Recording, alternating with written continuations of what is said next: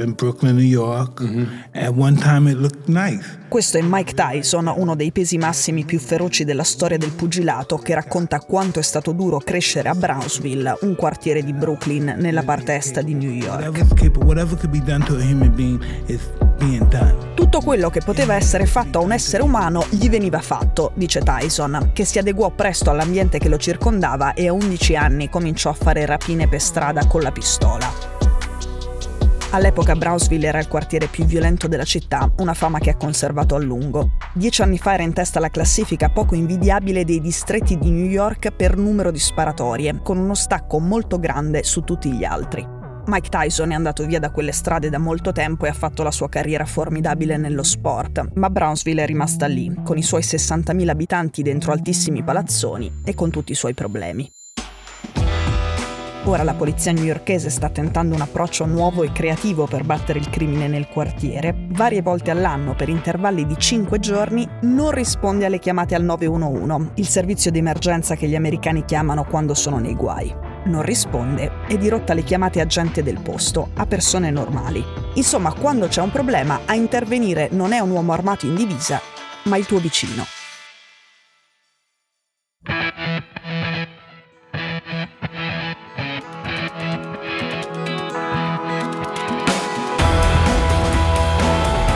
Sono Cecilia Sala e questo è Stories.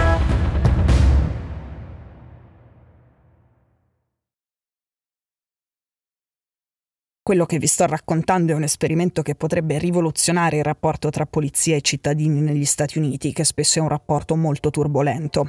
Ricorderete tutti cosa è successo nel 2020. Quattro poliziotti di Minneapolis arrestarono un uomo perché aveva usato una banconota contraffatta da 20 dollari per comprare le sigarette dal tabacchino. Un poliziotto lo buttò a terra, gli mise il ginocchio sul collo per 8 minuti e 46 secondi e lo uccise. Era ovviamente George Floyd. Una ragazza filmò tutto con il telefonino, il video fece il giro del paese e del mondo e cominciarono manifestazioni contro la brutalità della polizia un po' dappertutto. Ogni città aveva una sua versione di qualcosa che era andato molto male con i poliziotti e sulla violenza degli uomini in divisa. Hundreds stayed on the freeway, on the bridge. Cominciò il movimento Black Lives Matter e poi Defund the Police. Insomma, qualcuno si spinse a chiedere l'abolizione della polizia. Uno slogan forte, ma una soluzione poco concreta. Ora la polizia a Brownsville lascia che le associazioni di quartiere per un intervallo di tempo di 5 giorni in uno spazio molto limitato, per esempio due isolati, rispondano alle chiamate che di solito arrivano ai poliziotti. L'idea è che in stragrande maggioranza si tratta di casi che la gente del posto è molto meglio equipaggiata per risolvere. Lo fa con un po' di buon senso, con lo spirito del buon vicinato e non della repressione del crimine. Sono per esempio litigi coniugali, ragazzini che danno fastidio a una donna, furti nei negozi, in un caso una fidanzata incinta che voleva picchiare il fidanzato perché non aveva ancora comprato un passeggino. I volontari ovviamente non possono fare arresti e sono seguiti a distanza e con molta discrezione da poliziotti in borghese che intervengono se il caso è troppo pericoloso.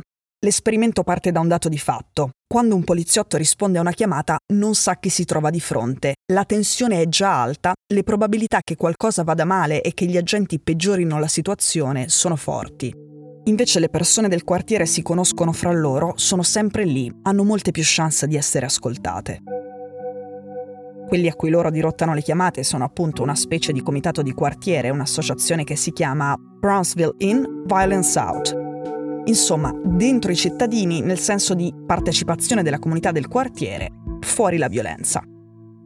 Queste persone non sono vigilantes, di solito distribuiscono vestiti e pacchi di cibo e si prendono cura dei poveri, ma a un certo punto si sono messi a disinnescare le situazioni rischiose che appunto con i poliziotti diventerebbero ancora più rischiose. Tra loro c'è Bigga, un omone afroamericano che ha un tatuaggio dietro l'orecchio per nascondere una ferita da pistola di qualche anno fa. Lui per esempio ha convinto un uomo che era entrato in un negozio di alimentari con una pistola a consegnare l'arma e andare via. Quell'uomo è tornato il giorno dopo per offrirsi anche lui come volontario dell'associazione. Ora è molto apprezzato perché pare sia bravo a interrompere e calmare le risse. L'esperimento si chiama Community Responder Model ed è cominciato anche in altre parti degli Stati Uniti. I primi dati a Brownsville sono positivi. Nel 2023, finora, gli omicidi si sono dimezzati. Le sparatorie sono diminuite del 25% e anche i furti d'auto sono diminuiti. Però sono aumentati negli altri quartieri. Forse sarebbe meglio cominciassero lo stesso esperimento anche loro.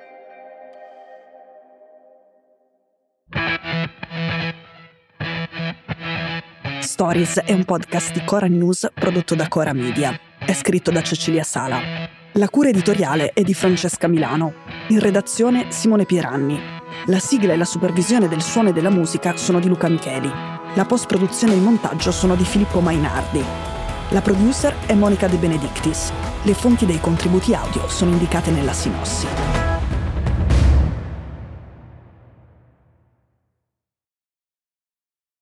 Questo episodio è stato prodotto e sviluppato insieme a Spotify Studios.